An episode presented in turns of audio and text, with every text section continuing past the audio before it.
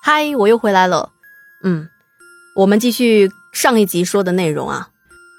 接下来这一段，您可得做好心理准备。要是害怕的朋友，请抱紧你身边的小伙伴，或者你抱紧身边的小枕头。嗯，好，我们继续说了啊。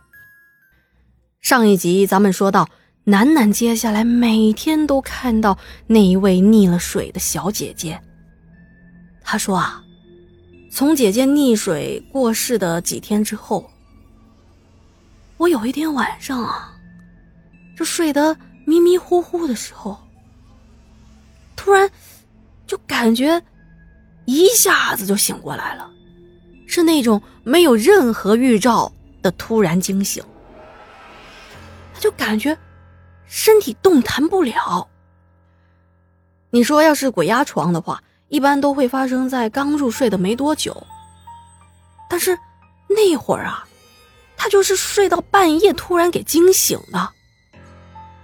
他说醒来之后啊，就感觉到房间门口好像有什么东西在看着他，接着就感觉到有一股特别冷的风吹向了他的脸。这时候啊。虽说他的四肢和身体动不了，但是脑袋呢，却是能够微微的转动，但呀，也是相当的艰难才能把头给偏过去。但是万万没想到啊，接下来就看到了非常可怕的一幕。只见溺了水的邻居姐姐，此时正浑身湿漉漉的，站在了门口。他身上穿着的正是那天出事时穿的那件白色的碎花布衣。他的头发长长的贴在脸上，就像是刚洗完头没有擦水一样。水滴顺着头发一点一点的往下流。一开始，他是站在门口的。是接着，就一点一点的向我走了过来。他的脸好像被泡胀了一样，惨白惨白的，两个眼睛向外凸起，而脚呢，是悬在半空中的。我就看着他一点一点的飘向了我，最后啊，停在了我的床边，缓缓的弯下腰来。这时候，我还听到他身上滴滴答答的滴水声，一滴，两滴。慢慢的把脑袋凑到我的耳边，我感觉我的耳朵就像是靠在一块冰上，脸上的皮肤就像是粘在冬天室外的冰柱子一样。我咬紧着牙关，浑身抖个不停，但是又动也动不了。接着。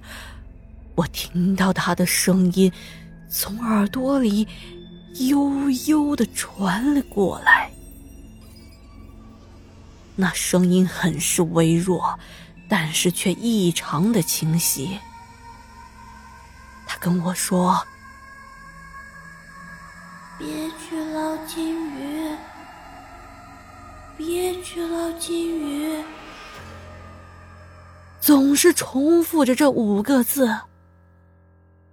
后来，那声音越来越远，直到消失不见了。当我又睁开眼睛的时候，才发现，原来刚才那是做梦。但此时我的枕头和床单已经湿透了，我出了一身的汗呐。从这以后，我就隔三差五的梦到这姐姐，每次都是同样的场景。我和家里也说了这件事情。我妈说，可能是姐姐去世的事情对我的打击太大了。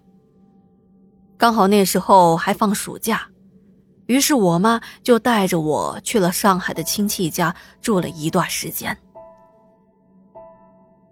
在亲戚家住的时候啊，确实也没再梦见姐姐了。暑假结束之前，我回到家里，也再也没有做过类似的梦。当楠楠说到姐姐在水里发现金鱼这件事的时候，倒是让我想起了另外一件事。那就是，曾经有个朋友也跟我提到过，说他老家那边呢，也有一条河是特别的邪乎。说水面啊，偶尔会出现一张百元的大钞。当有人打算去捞这个钱的时候呢，那钱呢就会引着人往河的深处走去。正常来说，很多人会就此放弃。而且啊，他会看着那个钱是在水里头上上下下飘着飘着，最后是沉入水中。但啊，他说也有人呢。就跟鬼迷心窍了一样，非要去捞那个钱，但不幸的是，掉入河里头淹死了。从那以后啊，大家就传开了，说这河里的淹死鬼以前作为诱饵，要找人当替死鬼。特别是楠楠啊，后来补充说，那条河啊，怎么可能会有金鱼呢？平时河里头最多也就是一些鲤鱼或者是鲫鱼，像金鱼这种观赏类的鱼是根本不可能在河里出现的。所以啊，楠楠说的这件事情跟刚才我联想到那个故事，是不是可以有一些相似之处呢？啊，不过啊，这些都是传闻和故事，大家听了之后千万不要往心里去。天下在讲故事的时候呢，也是把听来的这些灵异事件做了一些文学方面的创作，目的啊是为了喜欢听此类故事的您呢，听起来会更加的过瘾。也希望啊，在您无聊的时候，给您的生活增加一些乐趣。关于楠楠身上的这一第一件事情啊，就分享到这里了。但是啊，还没有分享完，他还有一个更劲爆的故事。大家还记得我前面说的？就是那一句，楠楠说他只要是梦见鬼压床，三天之内必出警的这件事情吗？在前面挖的这个二零一六年秋天发生的这个事件呢，这个坑在下一期要给大家填上。我是觉得说了溺水的这个故事之后，差点把这件最重要的故事忘记给大家说了，但是因为时间有限啊，嗯，我呢就把它放在后面这一期来给大家详细的述说。好了，还没有点击关注的朋友们，千万要点一下关注，或者是订阅一下我们的专辑，这样子天下在更新的时候，您呢才不会遗漏。好了，今天的节目就到这里了，天下故事天下说，我们下期节目不见不散，祝大家好梦晚安。